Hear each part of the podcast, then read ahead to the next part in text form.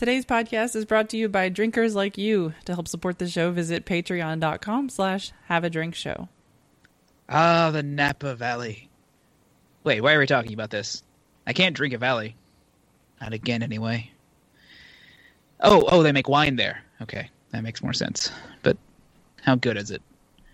Well, we're going to talk about this area and the wine uh, that makes much of its history, uh, and maybe get a good feeling as to why the storied location is so good for making wine in the 20th and 21st centuries. So, relax, pour perhaps a nice Cabernet Sauvignon, and get ready to have a drink.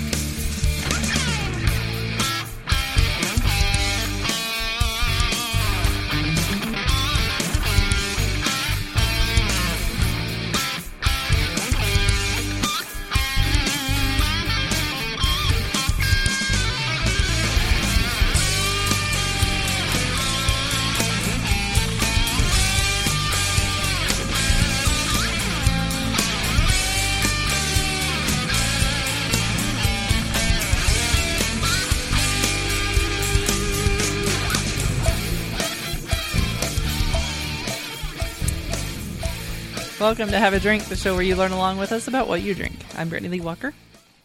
I'm Justin Frazier. And I'm Christopher Walker. We're short of Casey, and we probably will be for a while because uh, he he's dealing with his three new children. Three, you ask? Didn't he only have twins? Well, that's because he's in the process of birthing a brewery. Through a jackhammer. He was he was out getting sweaty, jackhammering out uh, the drain lines for his new system that is about to be delivered. If you're a patron to have a drink and have access to our Discord, you can see the pictures. Oh, yeah. They're in there, and you can also get your fill of Casey because uh, he is still able to do our patron episodes. He can he can spare twenty to thirty minutes every now and then for that. So because that's you know we're not keeping any timeline, we can we can sneak those in. But if you want some Casey, you got to get on get on that patron feed. No, no spoil about what I'm drinking later, but that just poured like molasses, and I'm real excited now. All right. All right. Uh, so, um, other than me thinking inappropriate thoughts about a beer, what's everybody else been up to?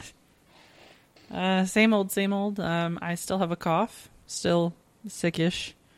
Um, but did exercise today for the first time in quite some time. That was nice.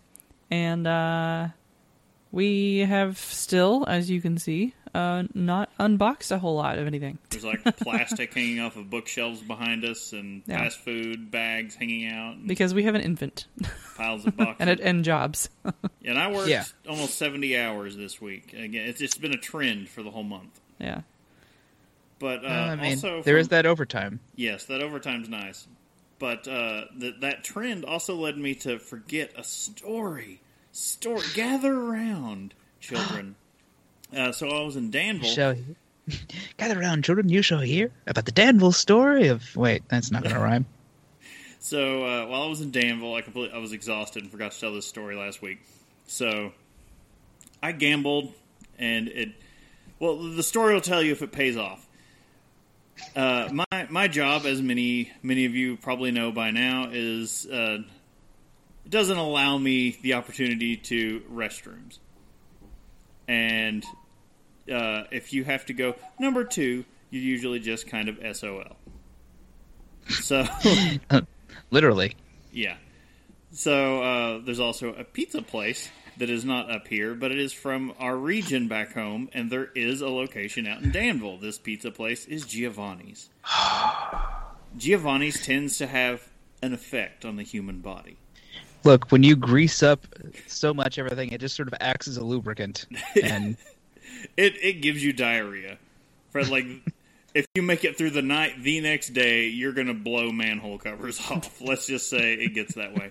Well, while I was in Danville, uh, I decided to partake, and I was tired and forgot exactly what it will do. And I ended up eating a whole medium pizza by myself in one sitting, Yeah. like like a real man does.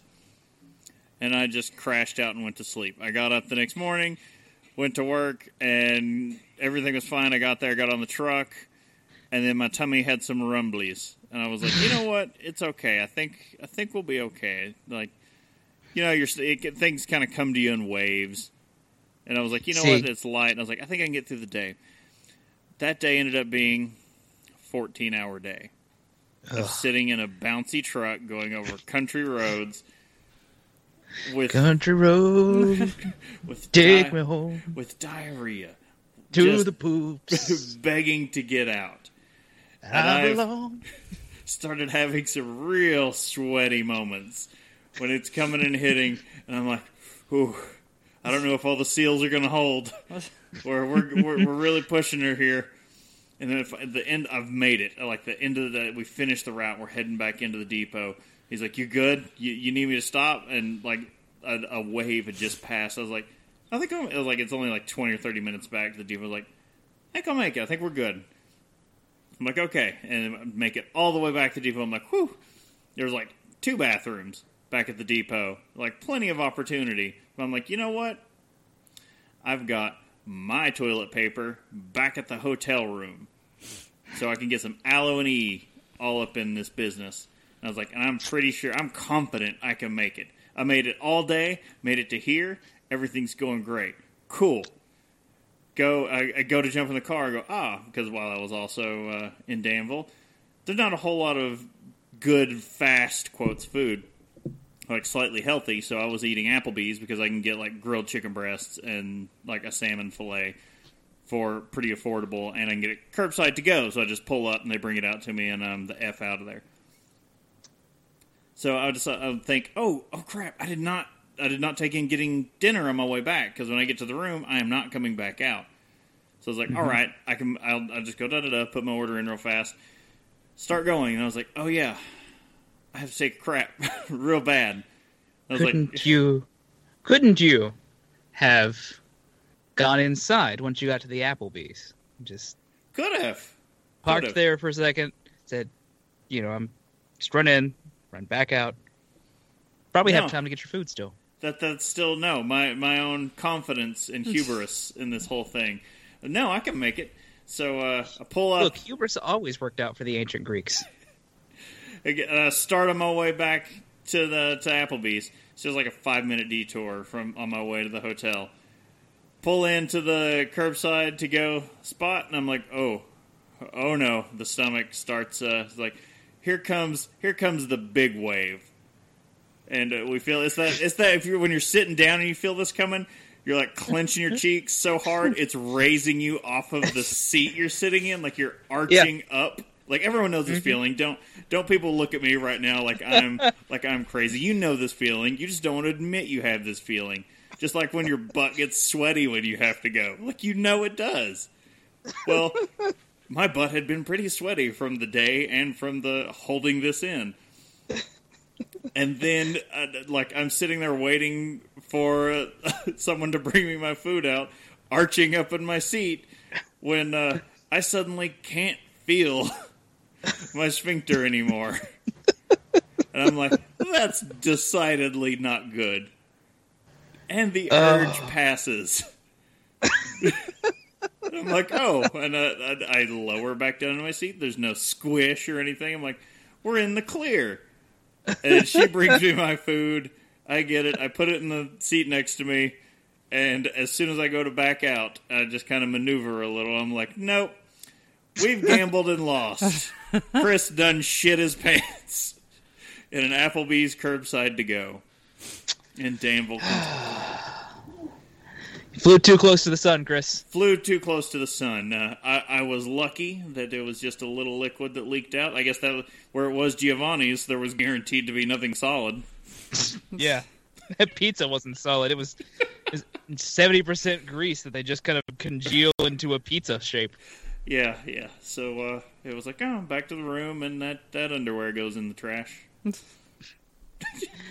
Uh, So so Yeah. yeah, that's I don't like Danville. Danville sucks. If you live in Danville, you suck. Like that's just. if you're from Danville, I don't know what to. I don't know what to do for you. Just you should just.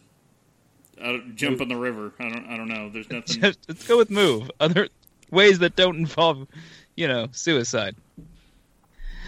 well, uh, as I was showing them earlier, I now have I have keys to a new place. Oh, I I'm not there yet, but I can move in at my leisure over the next month or so. That would be nice. Yeah, yeah.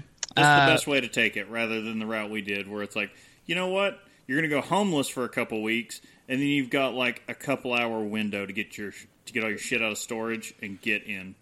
it was a it was a thing it was a a, a, a lesson learning experience. I learned from your all's. Thing I Yeah. like i should move What not to do? earlier rather than later. Uh, but since we're you know we've got some of that ready i decided i needed to get start some of the packing. Uh, and i started with the worst thing that i had to do which is organizing comic books. Now i had I, I- you can't call it a comic buying habit i had a drug habit of comic books uh, Legit. they they've heard the amount of money that I I spent per week on comics. I don't want to get into it here, but it was too much. Uh, I could still eat, but I'm really surprised how. Um, Like junkies, junkies that may have heard were like blushing, like, man, he had a problem. well, so I I start. I had a day off, and I was like, all right, start in the morning. I'm gonna get all this stuff together. I start at 11 o'clock in the morning, and I work for seven hours, organizing, uh, bagging and boarding, and trying to put up comic books. I don't have enough bags and boards, nor do I have enough uh, storage uh, short boxes for it. So I had to buy more. They came in today, so I have more to do. Seven hours got me. Uh, let's be generous and say halfway through. and that's with me looking at some of them and going, "You have to go. I have nowhere I can take you." I had to do one of the most troubling things in my life, which was throw them away. That was the equivalent of me letting you all take my beer. Look, I stood over the over an empty garbage bag with this in my hand for about five minutes, staring at it, going, "You're never going to read these again. No one will take them. They are books from like that New Fifty Two launch that didn't pan out. just, just, just drop it." And I just held on to it, going, "You can do this." It was like was- you were you were holding a pillow over them, like suffocating them. It, I still kind of regret doing it. Like the the next day, I was like, I can go back in the trash can. I can get those back out.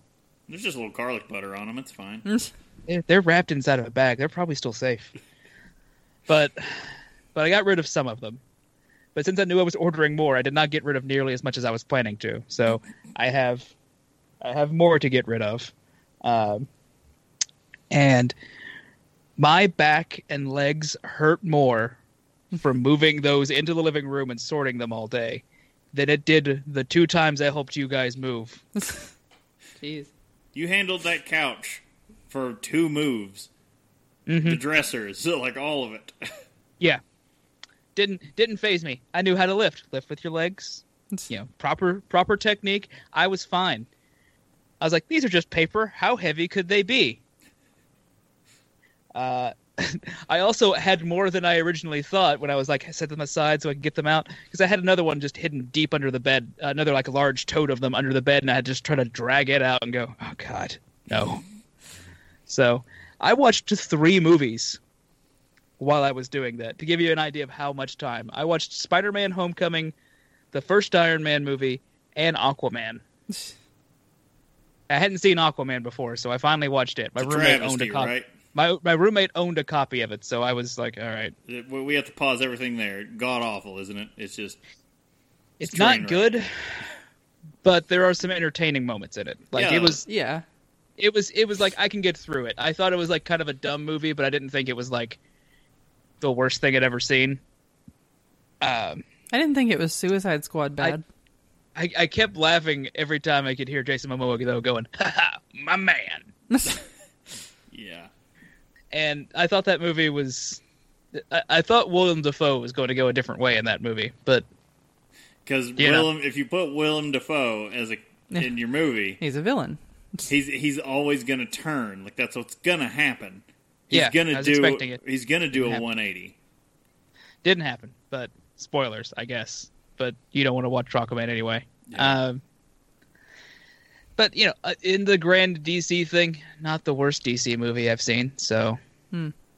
uh, but you know, Iron Man one holds up pretty well, and uh, Spider Man Homecoming is just a delight every time. Yeah. So, and especially Ned, every time he is on there, I'm just like, God, he's great. That kid has, that that guy has great comedic timing. Yep. All right. But- you know. Uh, you know who else has great comedic timing? Big voice Jay. Big Voice Jay. Welcome to your Movie Draft Minute, presented by DiamondClub.tv for the week of May 20th, 2019. I'm your host, Big Voice Jay, brought to you by Sidewalks, keeping kids off the streets. Let's go to the scoreboard. Team Retro Misery's in last place, with The Dog's Journey bringing in $9.7 million. Team Drunk Kids Gaming is in fifth place with $21.9 million.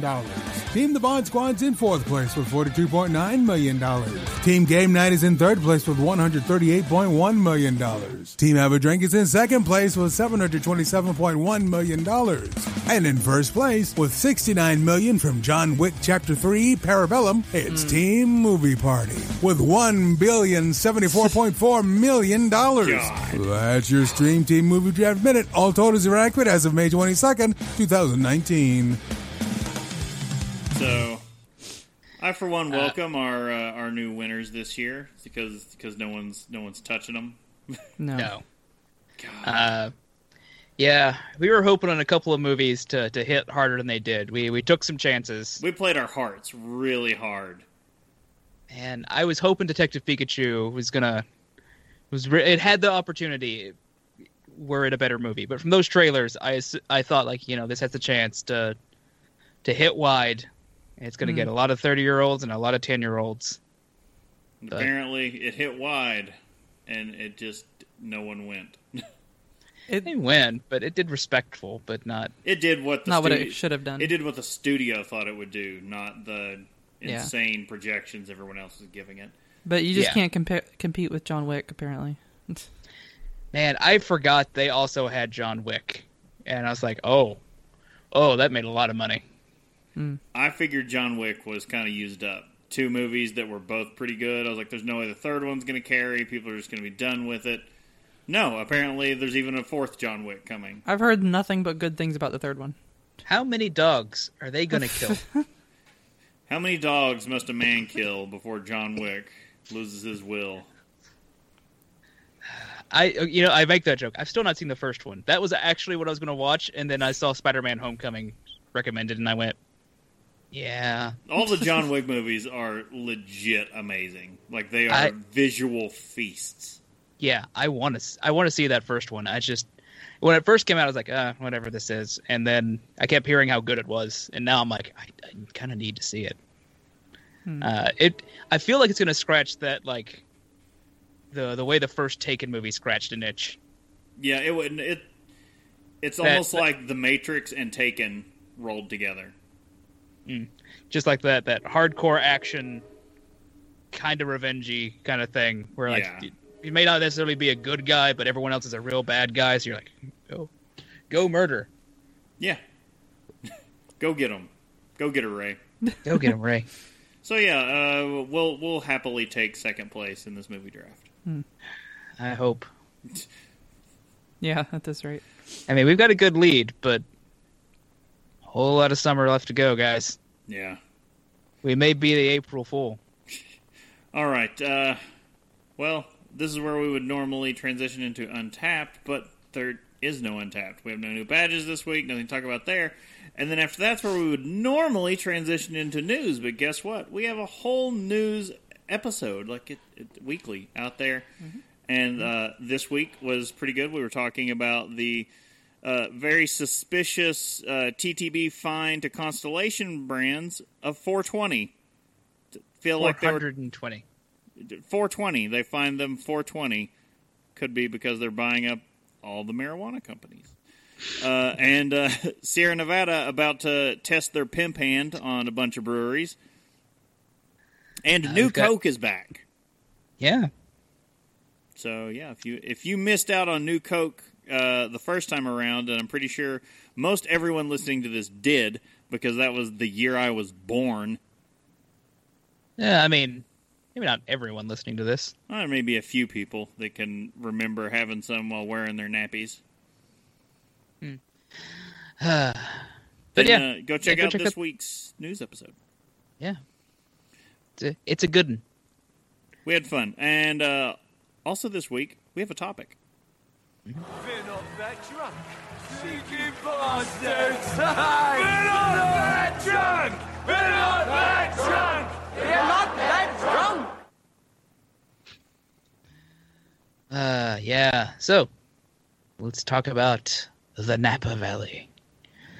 Well, first, uh, let's do a little background, a little bit maybe about general California wine history, but we're we're going to try to focus more on on Napa Valley. The first the first vines were planted in California as far back as the 1700s.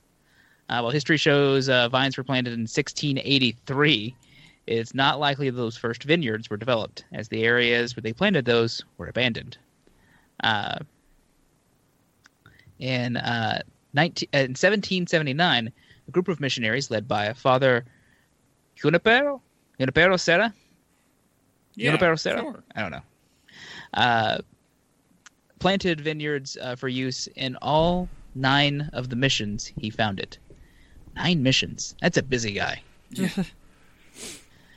Uh, those vi- early vines were cultivated to produce wine for religious uses. Uh, the initial planting uh, were not specific to grape varieties; they were field blends, which, due to their use by the church, became known as mission grapes. Hmm. Uh, the name came from the fact they were planted by early missionaries. Uh, the commercial birth of the wine industry took hold not much later, uh, in the mid to late 1800s. Now, before Napa Valley was known for producing quality wine, many of the popular American wines came from New York, Virginia, Ohio, and Missouri. Uh, okay. It's interesting to think about uh, an Ohio wine. Yeah. Hmm. I mean, it's a thing actually now, but it's still Yeah. weird and not right. I feel like. Oh no, it's weird because uh, there is a vineyard up by our company's main landfill, and Oh, the yeah. township is known for this landfill, and it's within the waterways of this landfill. And I'm like, I wouldn't touch wine from that place with a ten foot pole. That's disgusting. I mean, also they had it in New York, and I'm just picturing, you know, a bunch of cowboys around a fire, open up a bottle of wine. I got, I got this one from New York City, New York City. Get a rope. Cowboys opening up a bottle of wine. Really? Yes, because I really wanted to do the get a rope joke. Okay. If I hear New York with unexpected product, I immediately go New York City. But yeah, I think it's a it's a law. If you were born before, let's say 1990, yes, you think that. Uh, in fact, vineyards uh, sprouted out all over the place in Southern California before Napa, and much of Northern California was cultivated. Uh, it is known that uh, European grape varieties were being planted in Los Angeles and Anaheim in the ni- in the 1830s. Perfectly, uh, perfectly named Jean-Louis Vignes uh, opened the first commercially commercial winery in California in 1833. Can, can we pause right there because I thought you were going to say Jean Luc. Picard. And the new Picard trailer, which Oh, I haven't seen it starts with Jean Luc. It, it's like in his retirement as Mm-hmm. Admiral Picard uh, out uh, in his fields. making wine. making wine, and it's showing uh, his his uh, family label that he is making. Mm. And then suddenly it cuts to him in an interrogation room. I haven't seen this yet, so I'm going to have to watch this after the show. They had to age Patrick Stewart with makeup to make him look like a slightly aged Jean Luc. Uh, I was going to say he's he's no spring chicken by this point. Like, eh, whatever.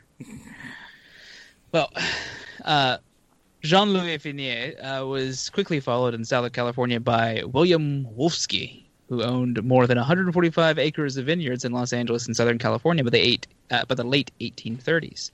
And by eight, uh, 1859, Los Angeles wine industry was given an added boost when the city agreed that no taxes should be imposed on land used for planting grapes.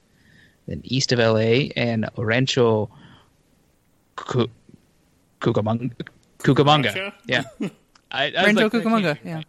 I thought that was I thought that name was just a joke from old cartoons. Uh, which is not uh, not far from San Bernardino. Vines were planted in 1838. Uh, the Santa Ana areas of uh, South Los Angeles also saw planting of vines. Now, it can be said that the history of the Napa Valley begins when Joseph Osborne started planting vines on a 1,800 acre tract of land he named Oak Knoll in the 1850s. That original track has been split and resplit several times over the decades, but has been given birth to the best bench uh, benchland vineyards in the valley. However, much of the credit for planting the first vines uh, in Napa goes to George Calvert Yount. Now, the land George C. Yount uh, first began cultivating was given to him from a grant from the Mexican government, as California was not yet awarded statehood and was still part of Mexico. Uh, George Calvert Yount began planting the vineyards uh, as far back as 1836 in Northern California. While George C. Yount was the first person to seriously plant vines, the Napa Valley history was made by John Patchett, who gets the credit for creating the first official vineyard in the winery in the Napa Valley. He began planting vines in 1854 and started producing wine just three years later in 1857. John Patchett uh, constructed his cellar in 1859. The following year, his wine received an official review. This is probably the first official review, and if any California wine it was composed by Robert Parker uh, of his day and uh, published in the Cal- uh, California Farmers Magazine. The review said the white wine was light, clear, and brilliant, very superior indeed. His red wine was excellent. We saw superior brandy too. His winemaker was Charles Krug, who would go on to form his own winery in a few years. Yes, that name uh, will ring ring some bells if you uh, listen to any of our Mondavi episodes. We have a little. There's a little bit of crossover with our Mondavi episodes. Uh, I try to keep a little bit of that out because Yeah. Again, they have their own episodes, of which a part three of the Mondavi series will be forthcoming sometime. one day. Uh, between 1870 and 1880, Napa County's wine output increased by almost 1,000%. Before that, they made one. After that, they made a thousand. If, and by 1890, Napa County was California's leading county in terms of gallons of wine produced. You know, if your county's going to lead in something, why not? Lead in beer. Well, yeah, but if you can't lead in beer, lead in wine. Much of that growth uh, that Napa County experienced. You can't lead in beer. Lead in whiskey. well, if you're not in Kentucky, make it wine. Okay. So much of the growth that Napa County experienced in the late 19th century is due to developments in infrastructure such as the telegraph and the railroad, as well as cheap Chinese labor. Because racism is always in your history. And so is slavery. Yes. The development of the railroad in Napa made it easy to transport crops, wine, and tourists. During Napa County's wine production boom, California wine had a reputation for false labeling and dishonest alteration processes. Uh, At this time, Gustav. I always have problems with that name. Niebaum? Yeah. Niebaum, a wealthy businessman, established uh, Inglenook Winery with the intention of improving the wine industry's image. Uh, he had a vision for Napa County and in 1888 began growing high quality wine grapes using French methods and techniques. Napa County experienced global exposure at the 1889 World's Fair in Paris, where Inglenook's uh, wines won awards. He helped uh, improve the winemaking business in Napa so that it began to attract other wealthy entrepreneurs. By the end of the 19th Gotta, century, gotta give it some legitimacy. yeah, they get some get some of that legitness to it. By the end of the 19th century, there were more than 140 wineries in the area. Again, remember this is 1800s. We're not we're not talking the modern day. Still quite a few. Yeah.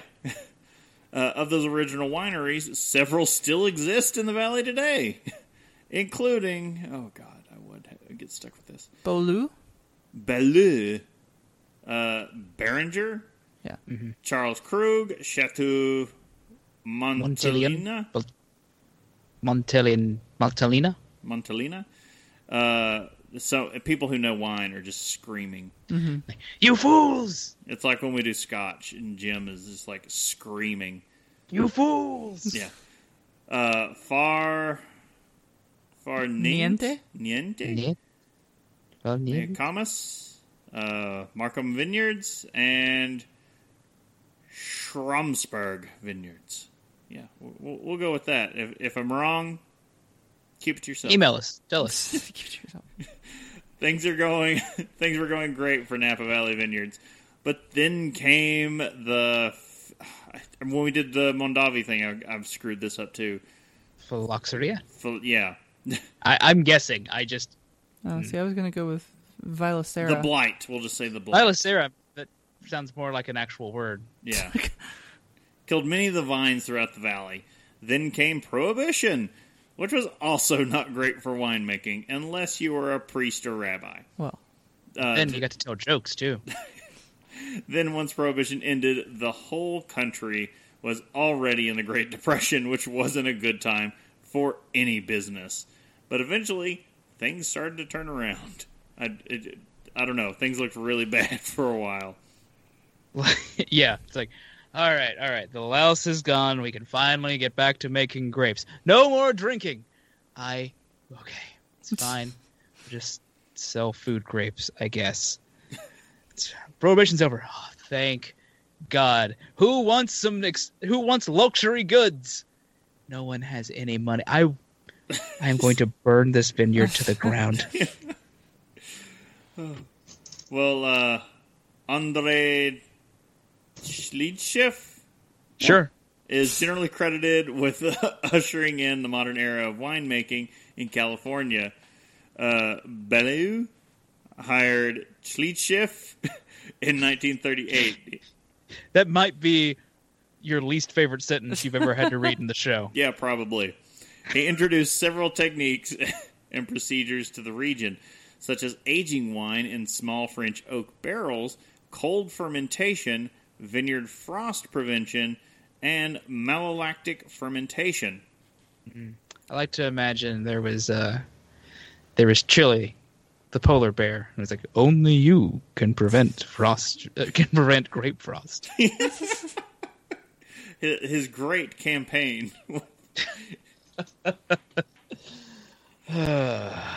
Following Prohibition, Beringer Vineyards uh, invited attendees of the Golden Gate International Exposition to visit the winery using promotional maps printed with the phrase "All roads lead to Beringer." I don't think that's true. in 1939. Yeah, I don't think they do.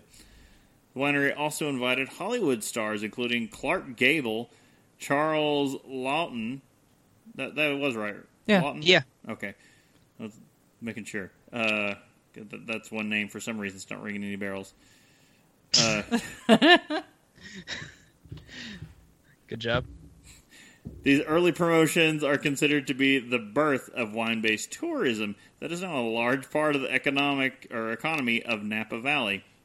It's pretty much the only like I have to imagine outside of taxes from vineyards. Uh So it's about it. Yeah. yeah, it's wine and tourists. Yeah. In 1965, Napa Valley icon Robert Mondavi broke away from his family's uh, Charles Krug estate. If, if you're curious as to where that story had started, uh, yes, it was the Krug. There's, Uh, there's a lot more family slapping and that going on than I expected. Oh gosh, that's just you know. If you guys haven't listened to our Mondavi episodes, it is just this beautiful like Spanish soap opera. You can It- you can actually picture the uh, the the Netflix or HBO original movie in your head. Uh, yeah, I do not understand how the I'm- rights have not been I'm- sold It's the entire cast of Mad Men just living out this because this it's thing. it's chef's kiss good. Just mwah. Mwah. It's that fantastic. Uh, found he found his own winemaking founded his own winemaking operation in Oakville. It was the first new large scale winery to be established in the valley since Prohibition, and included the original uh, to Colonland. After this, It's a big. It, it was a big name in pre-prohibition California Oh. winemaking. Uh, after this, the number of wineries in the valley grew rapidly, as did the region's reputation. Well, eventually get around to talking about the Mondavis some more in their own story, because uh, as I teased, a part three to that one will be coming around eventually. We're, we're just giving it some time. You know, you gotta you gotta simmer on some of those. You don't want to just rush through it. Got to tease Brit- it a little. Brittany, you may have my favorite part of this episode. Oh, okay. This is this is every this is every story about a wine tasting that I ever want to hear about. So, the Judgment of Paris, which for some reason just got in my head like it was a uh, the introduction of the next scene in like um, Monty Python. Um, The uh, meaning of life. yeah, you know how they introduce the next The cha- judgment chapter Mhm. of Pa- right? That's like for some reason that's And, the first and he thing. one of those Monty Python animated things. Yeah, yeah, Feet everywhere. Yeah. For whatever reason, feet yeah. because or why? saggy boobs. Like that's just that was the thing. Right. Look, it's what Michael, not Michael, it's what Terry Gilliam liked.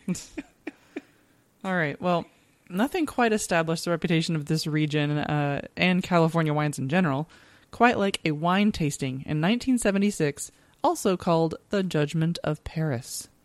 As a wine competition organized in Paris on uh, May 24th, 1976, by Steven Spurrier, uh, a British wine merchant, in French, uh, in which French judges carried out two blind tasting comparisons uh, one of top quality Chardonnays and another of red wines, so Bordeaux wines from France and Cabernet Sauvignon wines from California. A Californian wine rated best in each category, which caused surprise as France was generally regarded as being the foremost producer of the world's best wines. Uh, Spurrier, Spurrier probably uh, sold only French wine and believed that the California wines would not win. Hmm. Many people from various wine presses or wine press were invited, but only a correspondent from Time, George Taber, showed up as a favor to the organizers. Like, Wow. couldn't get anyone to show up, and he's like, "Fine, I'll, I'll write about it." Wow. Uh, obvi- obviously, the French wines were going to win, um, which is a quote from George Taber. He says, Everyone thought it's going to be a non story. It turned out that uh, to be the most important event because it broke the myth that only in France could you make great wine. Uh, it opened the door for this phenomenon today of the globalization of wine. Wow. Uh, so Spurrier tapped nine of the most respected names in French gastronomy for the job. They included sommeliers from the best French restaurants in Paris, the head of a highly regarded French vineyard, and uh, Odette Kahn, the editor and of the influential Revue du Vin de France, uh, the French wine review. Um, as the he, most French thing ever. yeah. As the sole journalist present, Taber had a lot of access and he had a list of the order of the wines being served during the tasting. The judges didn't. He watched as they swirled and spat. At one point, Taber says a judge, Raymond Oliver, chef and owner of Le Grand Vefour, uh, one of Paris' great restaurants, sampled a white. And then he smelled it, then he tasted it, and he held it up again, and he said, Ah, back to France, Taber recalls. I'm assuming, it- yeah, except it was a Napa Valley Chardonnay. Ah, I I love blind studies Y- yeah. where everyone is wrong. basically even us um, the judge didn't know that uh, said quote but i knew taber said and once he realized what was happening taber says i thought hey maybe i got a story here Just picture him sitting down at the list, and he go, "Ah, to be back in France." And he looks down and goes, "Oh, he doesn't know. He, oh, this is great." this is now the best day um, uh, the top winner in red wines was from stag's leap wine cellars and the top winner in white wines are chateau montelena Uh, both wines are from Napa Valley. This was the turning point in the wor- in the wine world and the conventional wisdom of France's superiority in wine production and quality.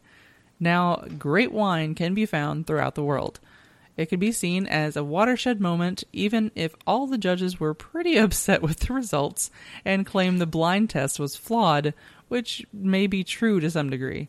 Uh, today, There wasn't much. There wasn't much scientific, you know, whatever to make the the the, the sampling correct. However, it's still a blind one of their tasting. one of their complaints was like these it was only like someone after the fact said it was american judges that did it and they went every last one of these guys were french yeah, all of your judges were from france That's kind of the best thing. Uh, today, Napa Valley features more than 450 wineries that grow grape varieties including Cabernet Sauvignon, Chardonnay, Pinot Noir, Merlot, Zinfandel, among others. White winemaker, or sorry, while winemakers may produce wines from specific uh, AVAs within the valley, uh, many wines are made as a blend from grapes grown on the valley floor and the surrounding hillsides. Ah, the AVAs. yeah it's basically an appellation. during the early years of winemaking in napa valley vineyards were often planted in uh, patchwork patterns and many uh, varieties growing side by side as practice uh, matching the most appropriate grape varieties in a, to a particular soil and climate condition uh, of the vineyard site uh, was little understood at best. As Napa Valley became better known, vintners decided to market the wines collectively to distinguish them uh, from and compare them to the wines of uh, the great wine regions of the world. Today, we have an intimate understanding of the connection between the terroir, terroir, Terroir. something like that, terroir, Yes. and the uh, and the uh, vine, and have realized just how uh, the diversity of the Napa Valley soil, climate, and terrain allows us to grow distinctive wines from areas within that valley. This great dis- uh, diversity has led to vintners uh, and growers to petition the government to create a uh, create defined grape growing uh, areas within Napa Valley, giving them names to reflect their regional designations. These areas are called American Viticulture Areas or AVAs. Napa Valley itself is an AVA and has since received its own designation in 1981. It's California. Uh, it is California's first recognized AVA and the second in the U.S. With Napa Valley, uh, uh, within the Napa Valley AVA, exist 16 nested AVAs. So we're just going to kind of list them off here. We're going to go probably into more detail on these in a later episode because it, it was decided that even to say a small description of each of these would last way too long. Yeah. So you've got Atlas Peak, Calistoga, uh, Chiles Valley uh, District, Coombsville, uh, Diamond Mountain District, uh, Howell Mountain, Los Carn- Carneros, Carneros. Ah. Carneros, uh, Mount Vetter, uh, home to Eddie, uh, Oak Knoll District of Napa Valley, uh, Oakville. Uh, some of these may sound familiar since they're named for vineyards and whatnot that Oh. were on there. Uh, Rutherford, uh, Spring Mountain District, St. Helena, Stag's Leap District, uh, Wild Horse Valley, and Yountville. yeah, a few of those kind of stand out from the story. Yeah. So we're we're gonna continue on talking about Napa in a later episode, uh, but we're we're gonna come back and we're gonna talk a little bit more about some of these areas. Maybe a little bit more information too. Well, um, I don't think any of us were drinking to style. yeah, I was gonna but say, uh, I have too much in the fridge to be buying wine. Drink with me, friend. Yeah, I'm not even drinking alcohol. I had to drink tea because my throat is still being dumb.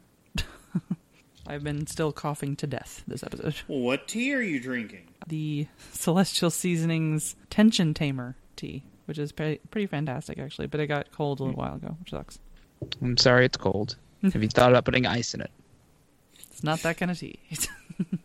I, look, I assume anytime you put ice in a tea, it's going to become iced tea. But not in the tastier way that you would imagine. If you perform enough good deeds, do you become and understand you're changing as a uh, person? Do you become water tea? Rick and Morty joke. I'm sorry. oh, I was like, I am not even following that right now. It's okay.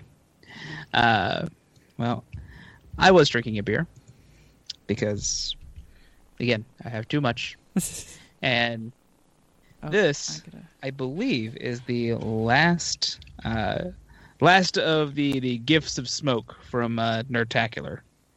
Or not Nerdtacular, Drinktacular. Aside from the conjunctivitis. Drink the conjunctivitis. Well, sorry, I'm also trying to type in what we did, and I just realized I made a typo of Imperial Imperial Stout. But that's the style. Uh, it's from Second Shift Brewing. It's called Liquid Spiritual Delight. Uh, comes in at I'm trying to find its uh, at 11.5% ABV. hmm It's not It's not small. weak, and uh, it's got no listed IBUs that I can find. It's not really the point of this, but it has a beer advocate score of 4.1 out of 5. I think that score is low. All right. It, it's real good. It poured, like I said earlier, like molasses. It's it's sweet. Hold on. Uh, it's sweet. It's got a, a like a dark roasty kind of flavor in there. Oh, it's it's like eating a dark chocolate s'mores. Uh, not really marshmallowy in that kind of way, but it's that kind of dark chocolate is what I'm thinking of. Uh, it's it's so delightful. Uh, it's also got some of that nice, like oatmeal stout kind of a, a body that I particularly like. So it's Yes. it's real good. Uh, I highly recommend it, and I'm not going to be able to get it again unless I go up up to those neck of the, necks of the woods. You can you can make it up to those necks. Maybe. How about you, Chris? What have you been drinking? Well, I broke my embargo since moving in uh, and having to purge so much beer from the fridge. Uh, I was not buying anything for a long time. And finally, couldn't take it anymore with the heat coming. I wanted some. I was dying for IPAs, honestly. But then I also thought, you know what else will hit the spot right now? Some nice tart Berliners. And Street Side had just released one last weekend, Glitter Freeze, which is uh, one of their best. It's absolutely amazing. So I went up, I saw on social media they still had some packs available. So I hustled up there and grabbed a four pack. And yes, this is Glitter Freeze from Street Side Brewing. It's a Berliner Weiss coming in at 4.4%. Uh, you know, weak. It's a Berliner. It's not going to be crazy. No IBUs listed. There may not be any. I don't. It may not live. We don't know. Uh, the Untappd score because you can't really trust the beer advocate score because it, there's only three reviews. Fair But enough. The Untappd uh, overall score is 4.02, and it is a delightful, delightful Berliner Weiss. Passion fruit and dragon fruit. It brings it tart and fruity and just, just you pucker your lips when it hits them. It's It was very strong for for what that kind of beer is. I am happy. Man. And it also provides me a small platform to say Street Side will be hosting their first ever beer festival called That's My Jam Fruited Beer Festival. When was this again? Um, I can't remember exactly when it is. Uh, tickets went on sale Friday at noon. Oh, there are tickets. It's $50 for general admission. I think it's 65 for VIP. Oh. a number of great breweries that do great fruited beers is going to be there. So I haven't got my tickets yet. I hope to get them soon. I don't think it's sold out. So Hmm. I want tickets. that, I that need to was know just, when this is. Uh, you can find it on their Facebook page. They've got the event up there. Uh, the tickets are through Eventbrite. Okay. That was my my time to shill for someone else who didn't even ask me to. It's fine. Sorry, now I'm on Streetside's Facebook trying to. Now there's distraction. All right. Well, I think that's going to wrap this one up, everybody. So you can subscribe and get some great resources at haveadrinkshow.com. Follow us at Have a Drink Show on social media and twitch.tv. Don't forget, you can tell us your your favorite drink, ask a question, or just leave some general feedback. You can use the email address feedback at haveadrinkshow.com, or you can also use the feedback page on the website. Uh, smoke signals are also fine. Uh, sandwich really. boards, you know, anything you want to. Yeah, carrier pigeons. I think I've got. I think I got one last week, but the, getting, the the message had fallen off in transit. they're getting Ravens. caught in airline. You know, it's it, they're getting sucked into engines. It's just a whole problem. but all joking fun aside, we'd like to remind everyone: please drink responsibly. Yes. And uh, you can check us out again next weekend for the next uh, live episode. And of course, remember to check out patreon.com slash have a drink show. And once again, I'm Brittany Lee Walker. I'm Justin Frazier. And I'm Christopher Walker. We'll see you guys next time. Bye. Bye.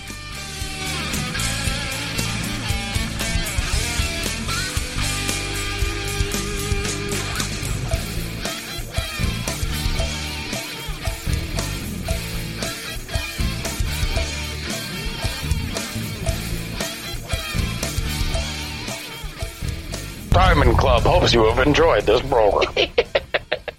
I like that I looked